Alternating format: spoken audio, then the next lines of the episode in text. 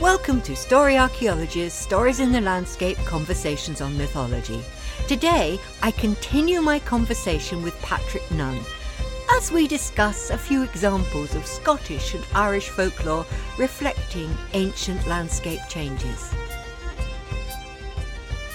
Well, thank you for sending me your more recent paper. I think it was Observations of Postglacial Sea Level Rise in Northwest European Traditions.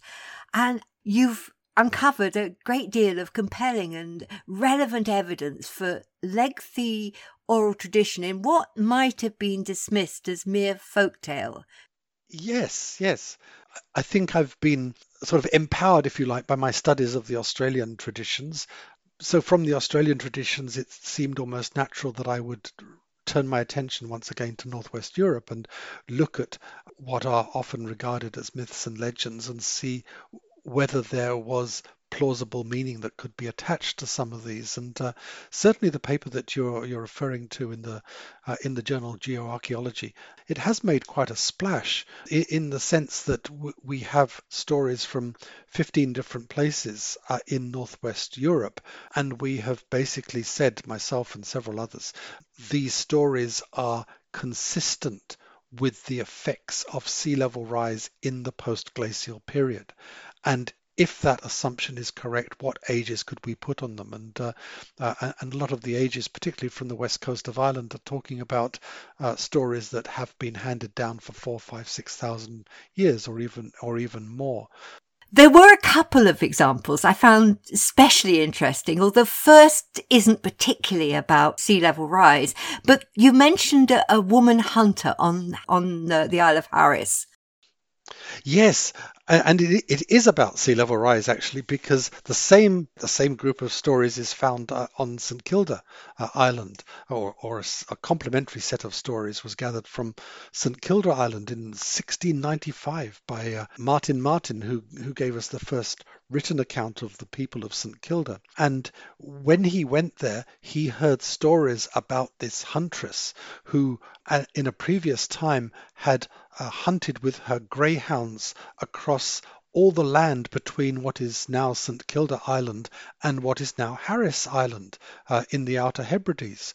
And uh, you know, I thought, oh, maybe here is a story that talks or recalls a time when sea level was much lower, and and you could actually ride your horse between the between the two, or, or at least travel between the two on, on foot. And then uh, looking at Harris uh, in the Outer Hebrides, there are equivalent sets of stories there about a princess of Harris who again was able to hunt across the uh, what is now the ocean floor uh, in this area.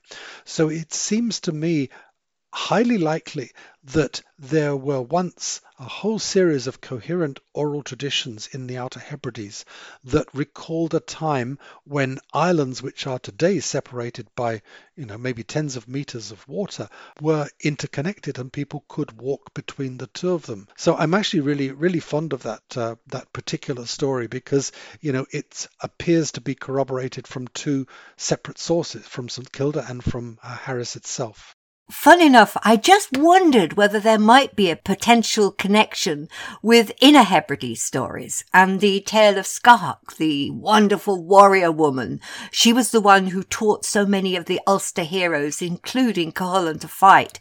But there are lots of stories about her teaching these feats in which they leapt or bridged small islands, uh, doing the feats, the salmon feat or these various feats, which seem to be some sort of wild pole vaulting you know, she was the one who taught Cuchulainn these almost magical feats. So it may be connected or it may not. I don't know for certain, but it's a thought. It's it's absolutely a thought. Yes, yeah. You know, the the only thing that I would say is that sea level rose after the last ice age in the Outer Hebrides, but not in the Inner Hebrides, because during the last ice age, the Inner Hebrides, like the rest of, or most of the rest of Scotland, was covered with an ice sheet. So when that ice sheet melted, then the land actually started to rise. So uh, it, you know, the the story in the Inner Hebrides and most of Scotland has been of net emergence, not submergence, in the post-glacial period, which is why the stories from the Outer Hebrides, uh, um, where where the submergence has occurred, are, are so compelling, you know, in, in this analysis. But who knows? Who knows? It could have been completely un- unconnected, or it could be that this story of this magical woman hunter, the stories themselves travelled and then changed to fit the Inner Hebrides. I don't know. It just struck me as being. Uh, I'm always looking for connections. Absolutely. But another thing I noticed was the stories of submerged Sligo. Well, yes, and and and, and I was really struck when I first read the stories. So there was there's one that uh, was written down in 1882, and it talks about a fairy city below the surface of Lough Gill, adjoining uh, the town the town of Sligo, with magnificent streets and buildings. And it's something that's explainable by the widespread belief that the original town of Sligo stood on a plain now overspread by the waters of Lough Gill. This is a quote from 1882, and that the islands studding the bosom of the lake are the crests of verdant knolls that formerly adorned its green expanse. And there are other traditions from Sligo about smoke rising from the chimneys underneath the water and things like this. This kind of detail it's it's like the sound of bells coming from underneath the sea that we find all the way around you know the british isles and and uh, even off the coast of brittany these are not stories that are meant to be taken literally. These are stories that are coded recollect- recollections of a time when smoke did come from chimneys that were uh, above fires being being burnt on the floor of Lough Gill. Um, and the same with the bells coming from underwater. There are no bells under the water, but the fact that people claim that they can hear bells underneath the water is really simply a way of recalling that once upon a time there were churches uh, in places where the ocean uh, now now covered that where the ocean now covers. So you know, I, am absolutely fascinated by the stories from Sligo. I'd love to do some more uh, research from there or, you know, hear from any of your listeners who have more details. Now, I'm not sure if I've come across all these stories. Oh, maybe I do remember reading or hearing about a treasure lost in Lough Gill. But as I recall, it seemed to be associated with more recent folklore. I, I think stories are periodically rejuvenated by the people who tell them to make them relevant to new contexts.